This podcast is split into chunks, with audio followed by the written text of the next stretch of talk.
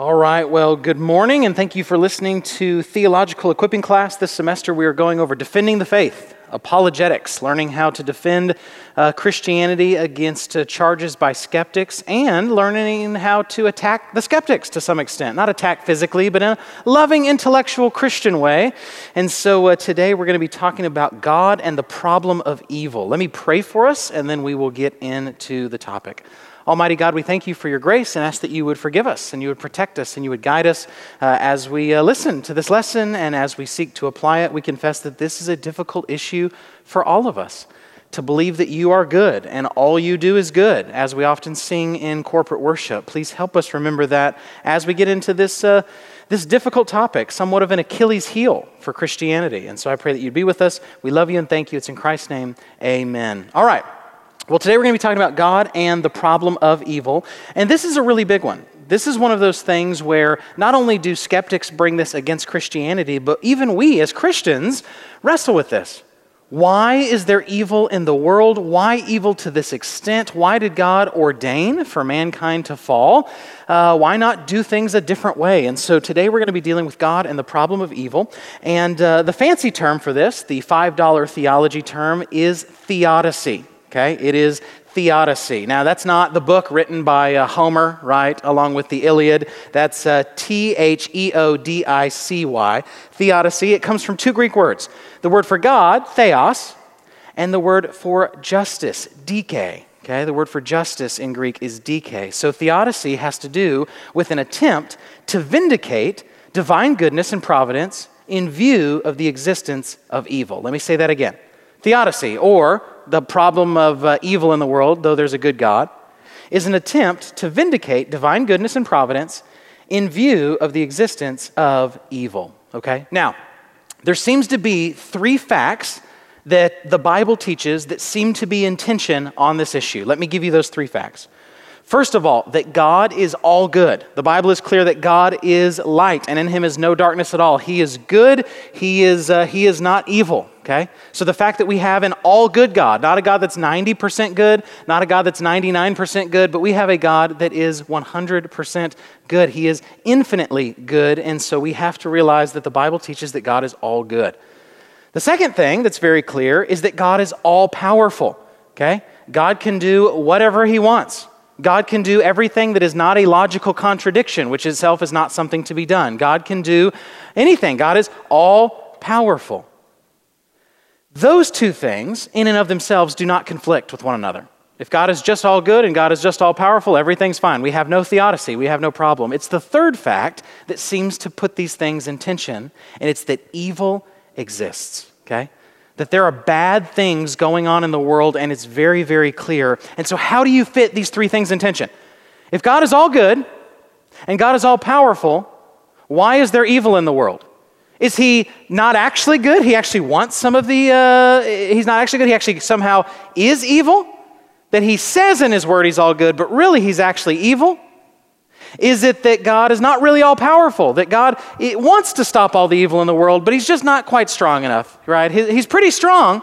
I mean, it's like you, and then Hulk Hogan, and then a tank, and then a nuclear bomb, and then God's at the top. Yeah, he's strong, but he's not strong enough to stop evil. That's, that, that, that's one thing you could do is deny the, his power.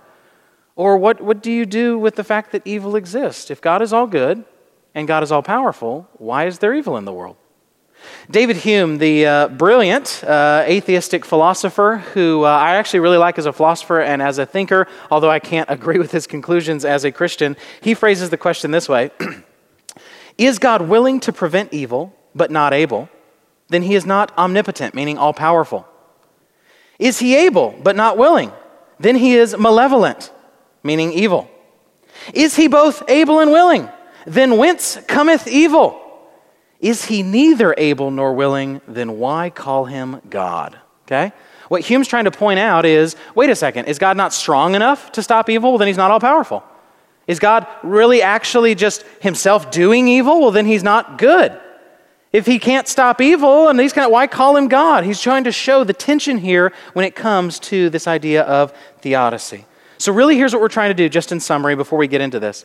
How do we defend the fact that God is good or the facts that God is good and God is powerful if He allows the Holocaust, child molestation, infanticide, wars, terrorism, cancer, rape, or anything else that's bad. This is, a, this is especially an important lesson now as we are in a, uh, season of going through a pandemic with the uh, COVID 19 coronavirus thing going on. This is a, a very pertinent question.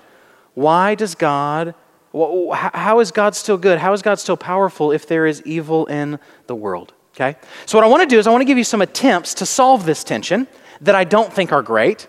And then I want to give you some thoughts to think about when it comes to this tension that I think are more helpful, that I think are better. So let me first give you some solutions that I don't actually think are very good solutions, okay? So let me give you a few attempts to solve this tension of how God is all good, God is all powerful, and there is evil in the world. The first attempt, the first thing that you could do is simply deny that God is good. That's the case in some worldviews outside of Christianity. They have a God or gods that just aren't good. If you think back to like Greek mythology, their gods are like sleeping around and getting confused and being really stupid. They're just kind of exalted humans and have the same exalted human uh, vices. But one attempt to try to get rid of this tension is simply deny that God is good. Well, the problem with that, of course, is the Bible. 1 John 1 5. This is the message we have heard from him and proclaimed to you that God is light and in him is no darkness at all. That's a reference to God's moral purity. That doesn't mean you like bow down in front of a candle because it makes light or something. That's not the idea. The idea in context is that God is good and there's no evil in him at all. Psalm 106:1 says this, "Praise the Lord, oh give thanks to the Lord, for he is good, for his steadfast love endures forever."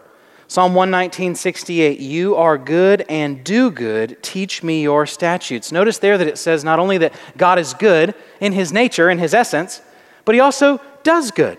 God's actions flow forth from who he is. Nahum 1 7, the Lord is good, a stronghold in the day of trouble. He knows those who take refuge in him. James 1 13, let no one say when he is tempted, I am being tempted by God, for God cannot be tempted with evil, and he himself tempts no one. Not only is God good, not only is God not evil, but God cannot even be tempted with evil. God is impassible. God affects other things, but you don't affect God. God is always doing great, just within his Trinitarianness. He's doing fine, okay? So that's one solution to the problem, and it gets rid of the tension, but at what cost? At the cost of denying a lot of what the Bible will say. These are just some passages. There are certainly more passages than this that say that God is good. Another attempt to solve the tension of theodicy, how God can be all good, all powerful, and evil exist, is to simply deny that God is sovereign over evil. Okay? You, you have to understand, even with, within a lot of Christians, there are a lot of Christians who think that everything that bad that happens is just something God doesn't really ordain that he doesn't really want, he doesn't have a greater purpose for it, or something like that, and they just kind of attribute everything bad to the devil. So, so a lot of Christians think that when we say that God is sovereign, we mean he's just sovereign over good stuff. The problem with that, again, is the Bible. The Bible teaches very clearly that not only is God sovereign over everything, he's sovereign even over evil events. He is sovereign, he's still king even over evil events. Let me give you some passages. Deuteronomy 32 39. See now that I, even I, am He, and there is no God beside me. Notice that strong statement of monotheism. God says this I kill and I make alive, I wound and I heal, and there is none that can deliver out of my hand. Notice it's God who kills, it's God who wounds. That's what this text says. Isaiah 45, 5 through 7 says this I am the Lord, and there is no other. Besides me, there is no God. Again, notice a strong emphasis here on monotheism. I equip you, though you do not know me, that people may know from the rising of the sun and from the west that there is none besides me. I am the Lord, and there is no other. Listen to this next part. I form light and create darkness. I make well being and create calamity. I am the Lord who does all these things. Okay? Oftentimes in the Old Testament, our Bibles will translate the word ra, which is the word for evil, as a calamity, but literally it's just the normal generic Hebrew word for, uh, for evil. Exodus 4:11. This is when, uh, you know, Moses is kind of scared to go talk to Pharaoh because he says, you know, I don't talk good or something like that with a strong kind of Alabama accent. I just imagine uh, as a Jew thousands of years ago. And, uh, and basically, here's what God says in responding to him. Then the Lord said to him, this is Exodus 4.11, Who has made man's mouth? Who makes him mute or deaf or seeing or blind, is it not I, the Lord? I don't know what the prosperity gospel, the televangelist, the faith healers do with that, that, that text. God just said, I'm the one who makes people deaf. I'm the one who makes people have disabilities. I'm the one who makes people blind. That's what I do. And God's using that as a way to encourage Moses to say, hey, I'm in control of whether or not you talk good. I know it's talk well, by the way. I just want to keep saying that to emphasize my uh, Moses not talking good point. Genesis 50 20. As for you, you meant evil against me, but God meant it for good. This is Joseph, you know, the guy with the coat of many colors, and his brothers hate him because they're jealous, and they, you know, uh, all this bad stuff happens. He gets uh, sold off into slavery and all these kind of things. And he says to them, You meant evil against me, but God meant it for good, to bring it about that many people should be kept alive as they are today. Okay? As they are today. Job 112 says this. And the Lord said to Satan, Behold, all that he has is in your hand, only against him do not stretch out your hand. So Satan went out from the presence of the Lord. This is a text where it's talking about Job, and the devil has to get permission to hurt Job. Okay? That's crazy to me. It's not as though the devil's not under God's control. To quote Martin Luther, the devil is God's devil. God has the devil on a leash, and when God says jump, the devil says how high. Okay? God and the devil are not equal. God is eternal creator, uh, eternal creator, and the devil's just a creation. He's just this angel. And so he has to get permission to even do his bad stuff. That's crazy. 1 Samuel 16 14 says this Now the Spirit of the Lord departed from Saul, and a harmful spirit from the Lord tormented him, meaning Saul. So notice that God is giving a demon to Saul. God gives demons to people. That is the case according to 1 Samuel 16. 1 Kings 22 23. Now, therefore, behold, the Lord has put a lying spirit in the mouth of all these your prophets. The Lord has declared disaster for you. This text just said that God gave lying spirits to these prophets, okay, because God is intending to crush disobedient people. Again, the view that you have of God is not just that He's strong, it's that He is sovereign over good and He's sovereign over evil. 2 Corinthians 12, 7 through 9. So, to keep me, this is Paul speaking, from becoming conceited because of the surpassing greatness of the revelations that Paul had here seen, a thorn was given me in the flesh. What is that thorn, Paul? A messenger of Satan to harass me to keep me from becoming conceited. Three times I pleaded with the Lord about this, that it should leave me. But he said to me, My grace is sufficient for you, for my power is made perfect in weakness. Notice God has given Paul some sort of demon to afflict him for Paul's good. Notice God's sovereignty over even what is evil. And then I don't have time to really get into uh, another big point here, which I think is really interesting. There's this case in the Old Testament where David starts counting up his troops. Okay, he starts counting up his troops, and it's seen as an evil act. We don't exactly know why. It's probably because he's putting his hope in his might, in his glory, and in his military instead of God. But in one account of the Bible, this account is told from, uh, it's more than one time. In one account, it says that God incited David to do it. On the other account, it says that Satan incited David to do it. Okay? If you compare 2 Samuel 24 1 with 1 Chronicles 21 1, the first says that the Lord incited David to number Israel, and the second, when recounting this incident, says that Satan incited David to number Israel. How can both be true? Well, the idea is probably that God is using the devil to incite uh, David to count Israel for God's greater purposes. So you can't simply just say, well, maybe the reason there's evil in the world is because God just has nothing to do with ordaining it or uh, controlling it or anything like that. So that solution doesn't work for the problem of evil as well. Third possible attempt to solve the tension, this the issue with theodicy, is to simply deny that evil exists. Okay? You could simply deny that evil exists. You could say, I know how I'm going to solve the tension between knowing that God is good, God is powerful, and there's evil. Just deny that evil exists. The problem with that is that the Bible very clearly shows that there are evil acts, there are evil events, there are evil people. Okay? So obviously that doesn't work from a Christian worldview, but here's what's crazy that view doesn't really work even from a non Christian worldview. Are you really willing to say that the Holocaust wasn't evil? Even if you don't believe in an objective standard of evil, even lost people, people who are not Christians, would still say there are things in the world they don't like. Why are there so many things that we don't like? And don't merely just don't like them, but I mean, when you lose a child or something, that's not just I don't like it. You realize this crushes me to my core. It's very hard to deny that there is something bad in the world. Whether you want to call it evil or you just want to say there's a bunch of things going on that humans hate, we can all agree a bunch of things that humans hate, at least, is going on in the world. So that's one option that I don't think solves the problem of evil. Number four, how else can we solve this tension? Well, this is a very common one throughout church history. It's to blame evil on human, quote, free will. It's what's called the free will defense to blame evil on human free will. Okay? Here is the free will argument. This is, again, very popular in church history. So, this is a, a, uh, legitimate Christian position, although I think that there are problems with it. But I want to give you what the argument is, give it, give it a fair shake first. The free will argument is this that it was not logically possible for God to create a world where, one, humans had free choice, and two, where there was not the possibility of humans using that free choice in a bad way. Let me say that again, okay?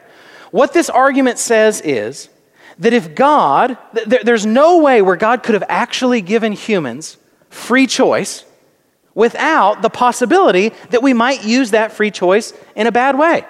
The, God's only other option would have been to create these robots who don't make real decisions.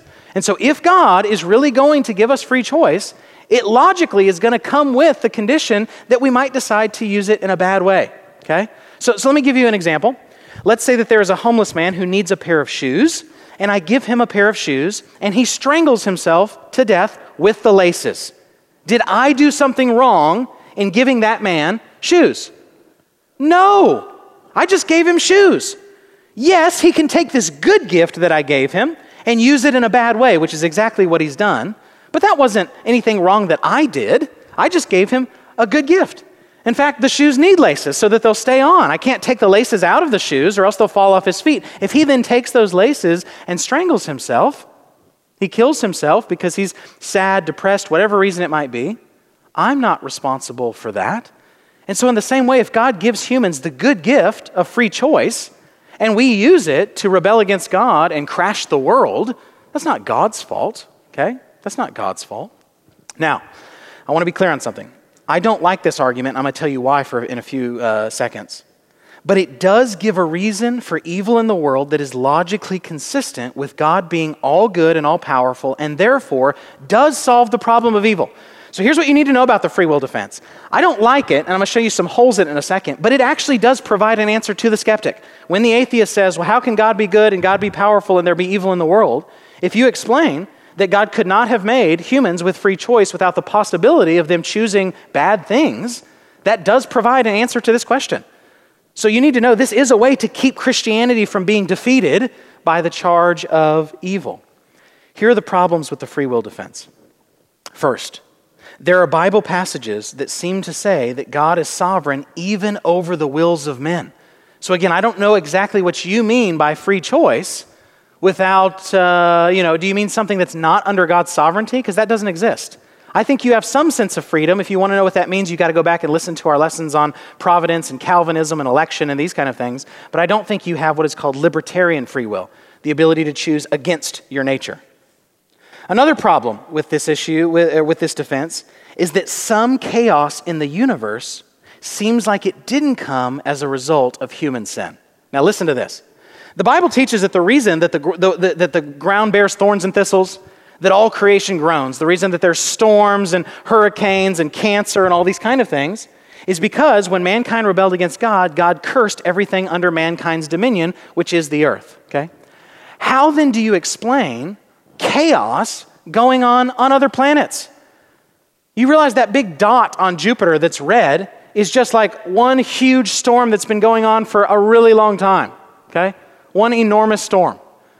Or how come our moon is all uh, pockmarked up with, uh, you know, being hit by meteors or asteroids, or I don't, I don't really know what the difference of those are. Just some sort of space rocks, let's call them that. Space rocks smash into the moon. Every record we have in human history that describes the moon, from people's vantage point, it always has marks. It's been being hit by rocks for a long time.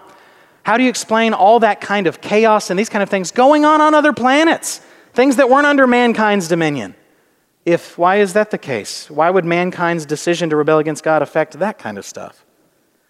Another problem with the free will defense God could have used people he knew would freely choose not to eat of the tree of the knowledge of good and evil. So if you just say, okay, Zach, I, agree, I think that God had to make humans and God isn't allowed to, to mess with their free will. Okay, fair. Why can't God then pick better decision makers? Why not pick Adam and Eve, who he knows are going to mess it all up? Why not pick, I don't know, Barbara and John, and then all of a sudden they don't mess it up and they decide to be obedient? At least we would all agree, whether you're a Calvinist or not, an Arminian or not, whatever type of Christian you are, you would at least agree that God knows the future, and yet God didn't choose people that He would have known freely would have obeyed. To push it back further, God could have not created the devil if He knew that the devil would fall and tempt man.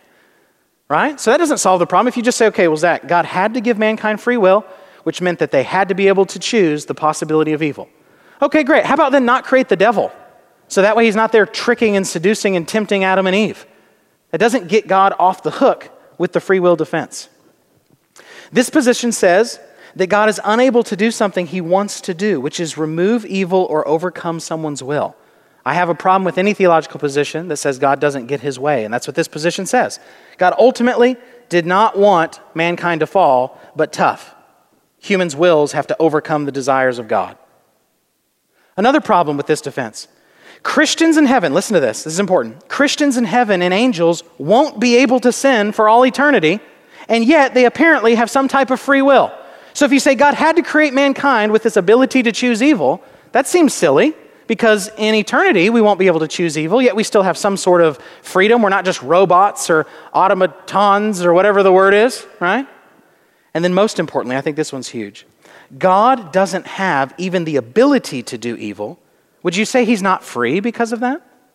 Is it really, is the ability to choose evil actually a freedom? I would say that that's a, a type of slavery. It's not a type of freedom, it's actually a bad thing. God doesn't have the ability to do what's evil, but he's the most free being in the universe.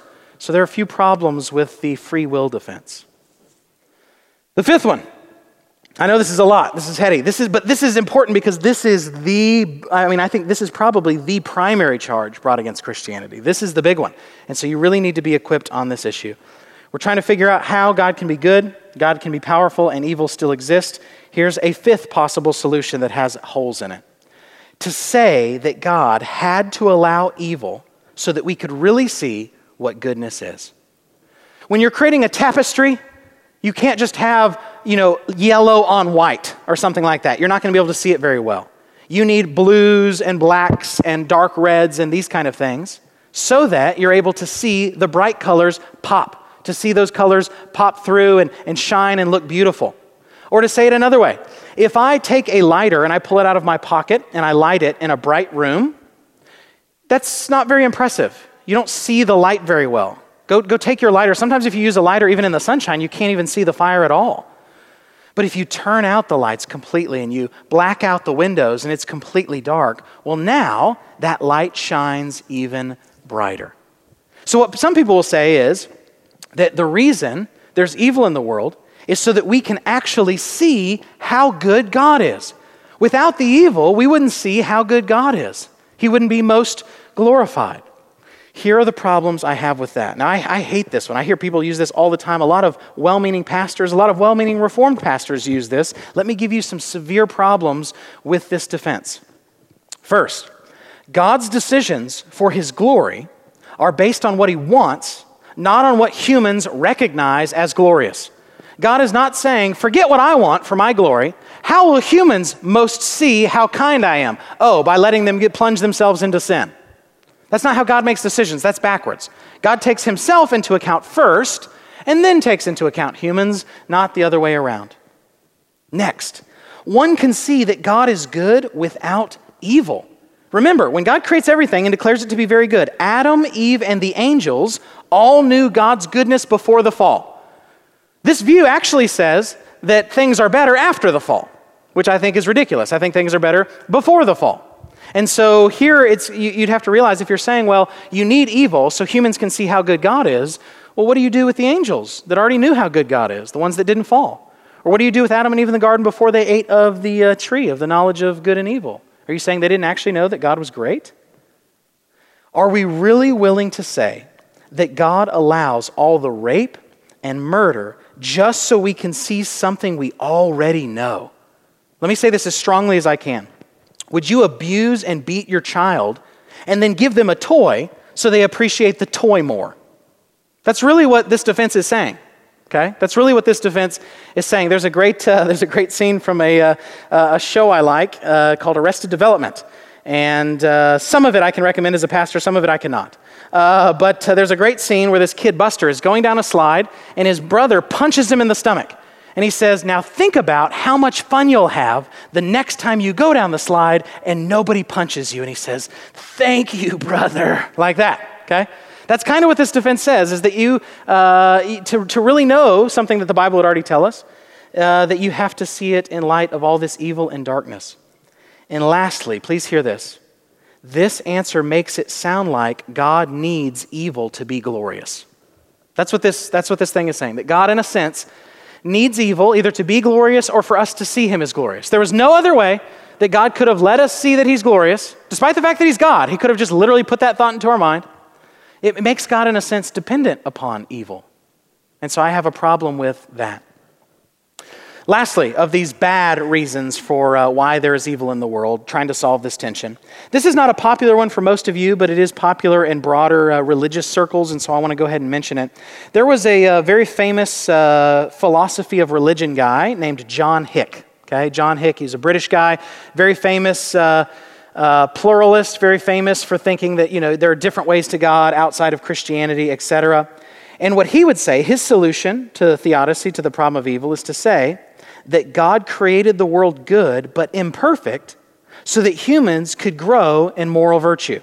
So his view is that God had to create the world in some sense imperfect so that we could learn moral virtue as we grow as we have to overcome things, as we have to love one another, as we have to show tolerance, whatever it might be, it actually makes us better people. The problem with this, I mean, there's a lot of these, is one, it makes God's creation imperfect, right? God creates everything. Not only does He say it's good, but at the end, He says it's very good. It, the idea is that it doesn't seem to be imperfect, it seems to be good. In this scheme, God fails. Many people do not get better through a difficult life. Some people, when they go through difficulty, grow in virtue. Other people, when they go through difficulty, throw in the towel and they just start living like the devil. They start doing whatever they want. So it makes God a failure if God's goal is to really grow humans morally. Couldn't God have just created people better without them having to suffer?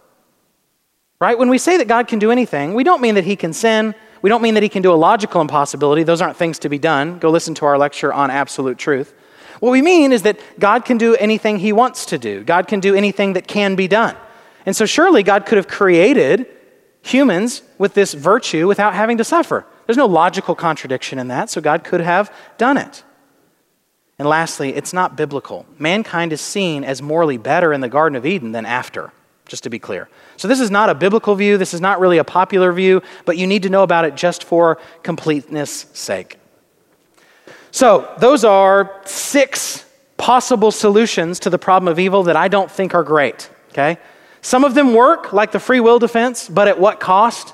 And so I like some of them. I, I, think some of them are good attempts, they're smart attempts, but other ones I don't like. I think that they lead us down some really bad ways of thinking.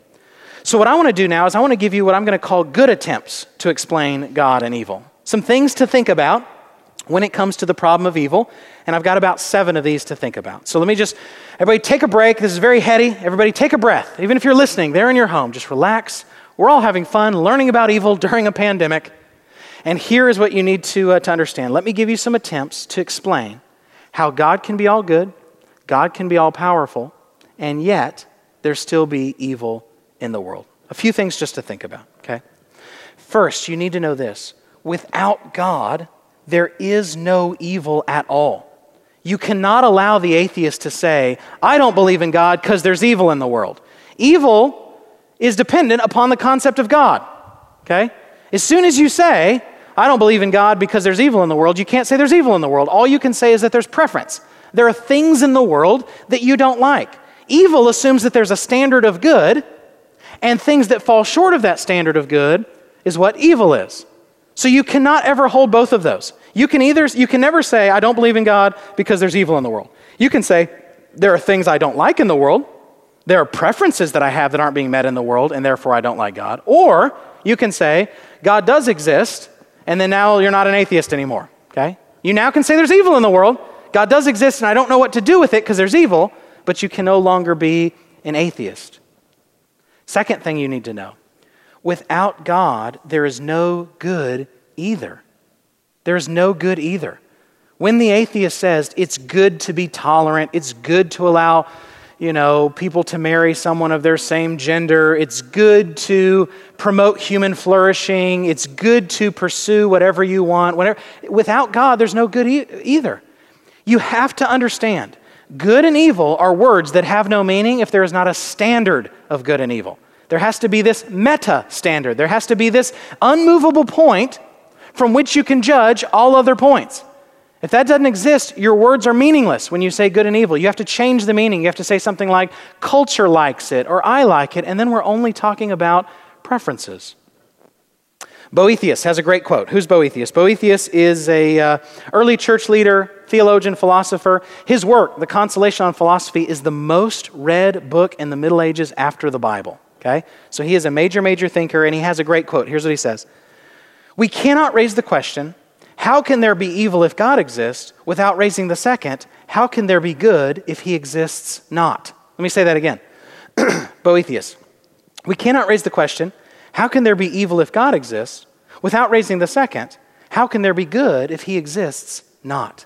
Okay? Again, you have to assume God's existence. We, we talked about this uh, a little bit when we talked about presuppositions and presuppositionalism. Cornelius Van Til's quote that the only proof for the existence of God is without God, you couldn't prove anything. And so this, uh, this is kind of the same idea. You have to have an objective standard of good to even be able to talk about evil or to critique God or whatever. To say it as simply as I can, you have to assume God's existence to start critiquing him. Okay? You have to assume his existence and a perfect moral standard before you start trying to throw him under the bus for this broken world. Number three, evil is not based merely upon the action itself, it is based on the end goal. Let me say that again. That's huge for understanding why is there evil in the world. Evil is not based merely on the action itself, it is based on the end goal. You need to understand that God is using all things for the good of his people and he's using all things for his own glory. Okay? Let me, let me give you a few examples. Is it good or bad when somebody uses a knife and cuts someone? It depends on the purpose for which they're doing it. If they're a surgeon using a scalpel to cut somebody to save their life, that's good. If there's somebody who's a criminal and they're stabbing or cutting somebody to steal their wallet, it's bad. Notice that the cut, you can't just say cutting somebody is good or bad. The context really determines whether or not it's good or bad.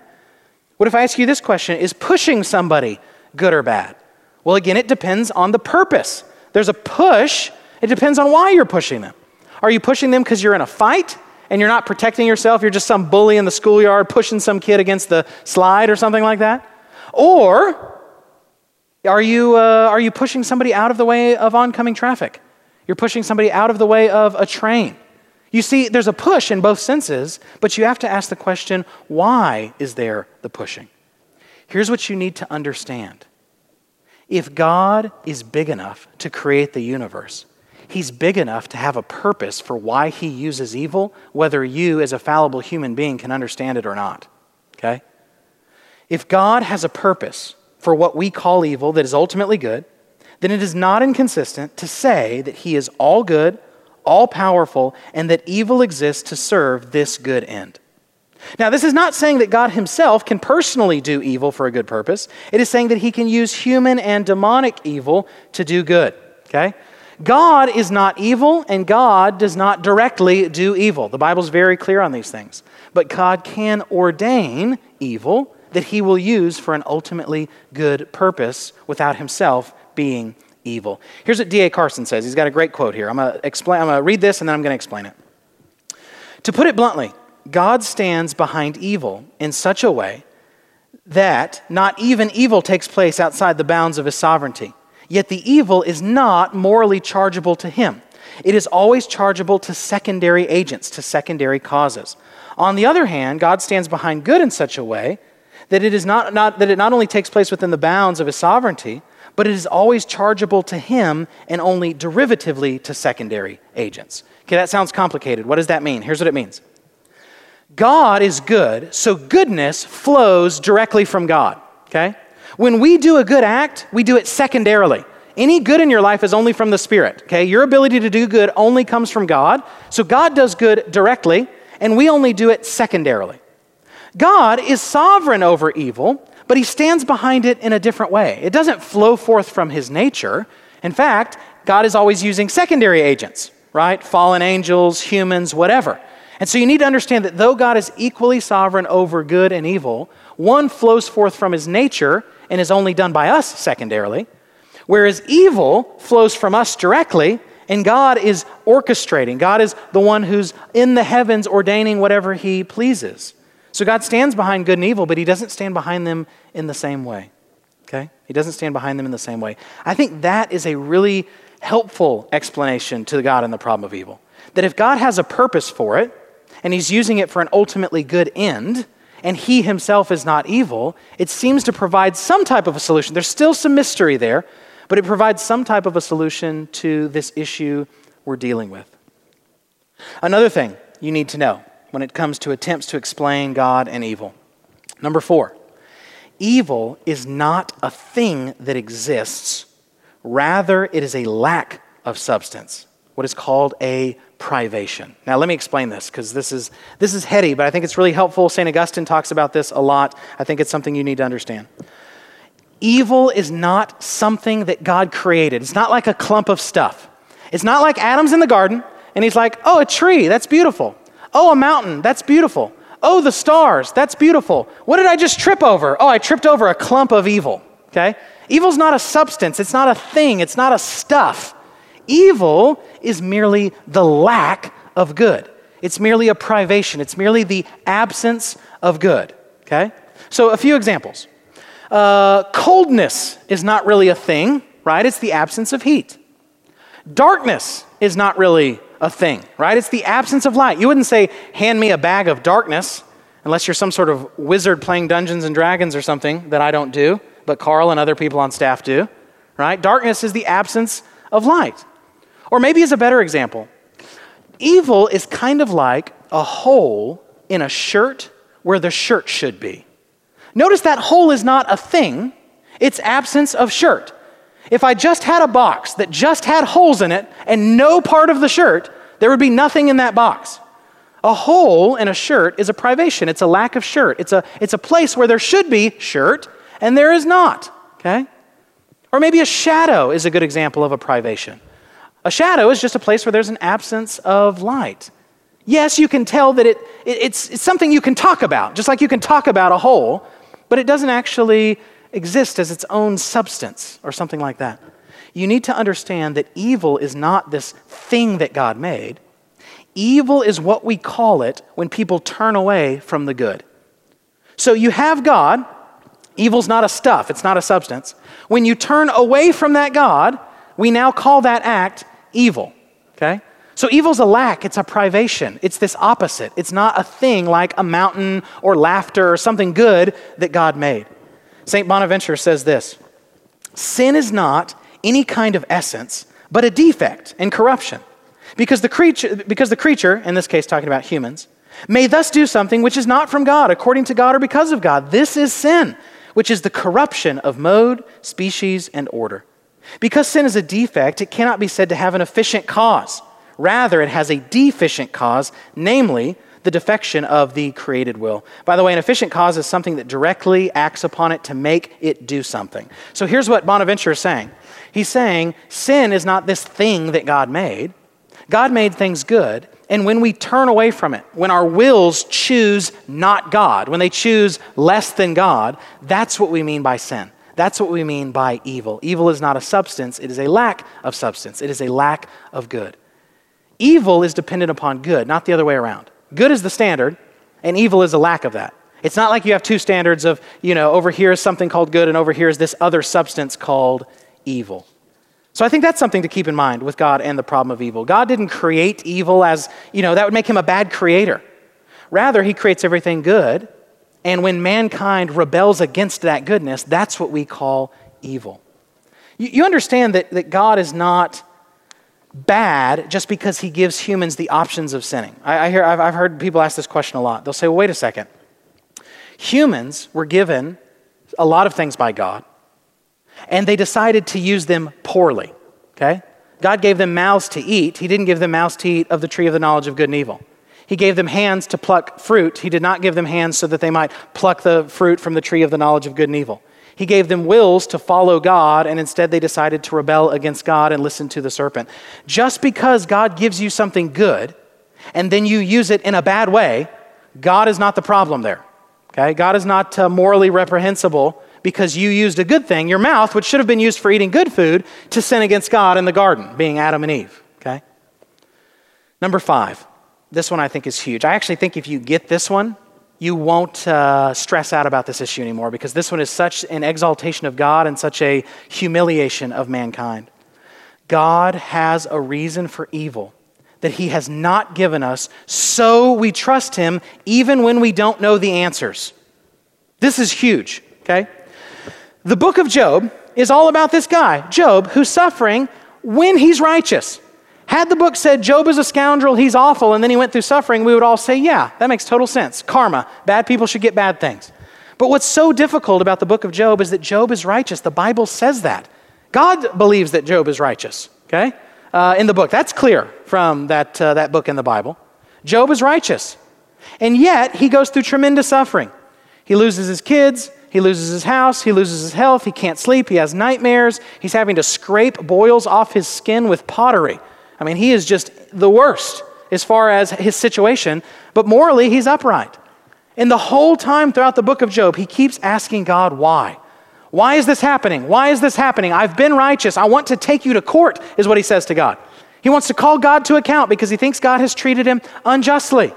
And his boneheaded friends, with friends like these who needs enemies, keep saying, well, the reason must be because you're not righteous. But he knows that he's righteous. And so Job is one of the best books because of the existential crisis of suffering. And guess what's crazy? Job never finds out why he's suffering throughout the entire book. Even when he gets his stuff back, even when he repents in dust and ashes, he never finds out why he went through the suffering. He's never told about the whole bet with the devil, whether or not Job would betray God, etc. He never knows. Because the point of Job is that you have to realize that God is beyond your critique. God wants you to trust him when you don't have an answer.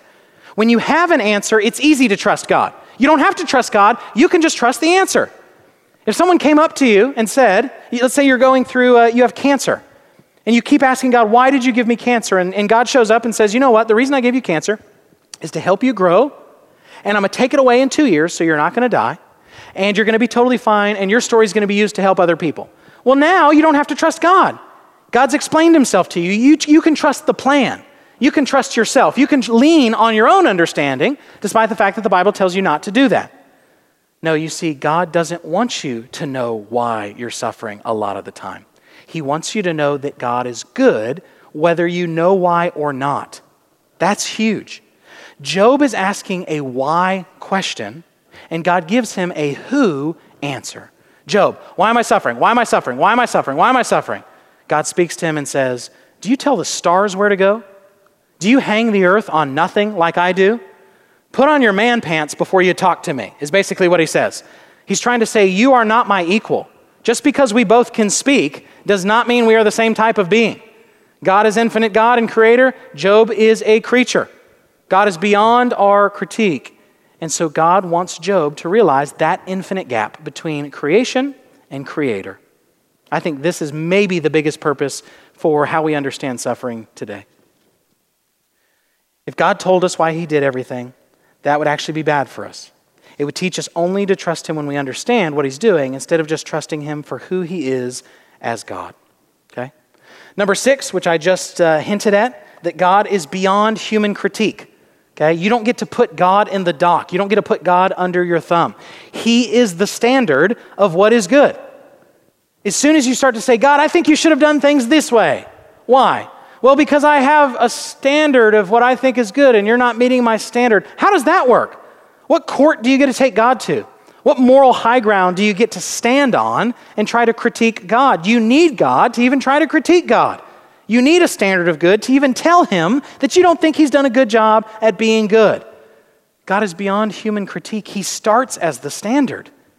There's nothing that you can bring against him. He's the stand. He's the one that is good. He's the one that has put in his word what is good and evil. There's no further appeal. There's no, he is the ultimate Supreme Court. There's no further appeal than that. And he's a perfect judge. So God is beyond human critique. Lastly, number seven, the Bible always blames humans for our sin, and it is Jesus who comes to destroy evil.